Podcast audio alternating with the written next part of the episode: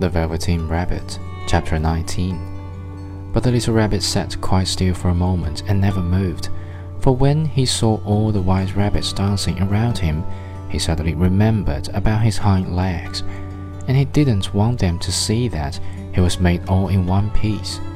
He did not know that, when the fairy kissed him, that last time she had changed him altogether, and he might have sat there for a long time, too shy to move, if just then something hadn't tickled his nose, and before he thought what he was doing, he lifted his hind toe to scratch it.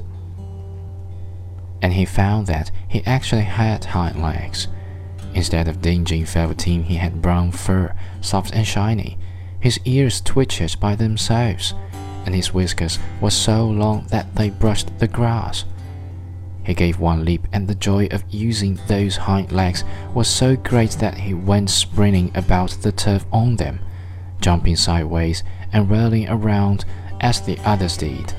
And he grew so excited that when at last he did stop to look for the fairy, she had gone. He was a real rabbit at last, at home with the other rabbits.